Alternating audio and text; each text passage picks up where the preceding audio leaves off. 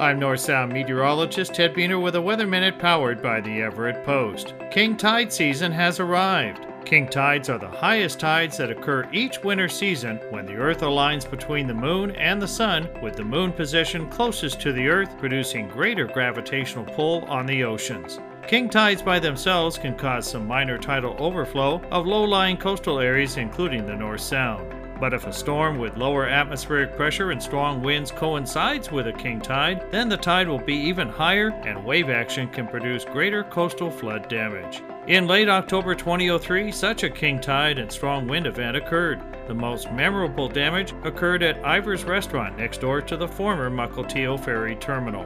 Another stormy king tide event occurred on December 17th in 2012. A number of Puget Sound coastal locations suffered high water and wave action damage, including water and logs into homes. In the next few months, there will be several king tides. For Everett, greater than 12 foot tides are expected on December 4th through the 9th, January 1st through the 7th, and January 30th through the 4th of February. The highest predicted king tide of the season will be on January 4th at 13.1 feet. Shoreline property owners can take action now to help avoid damage during stormy king tides, such as reinforcing seawalls and other protective structures. Also, remain informed of potential north sound coastal flooding by monitoring the EverettPost.com weather page, the National Weather Service at weather.gov forward slash Seattle, and your local NOAA Weather radio station.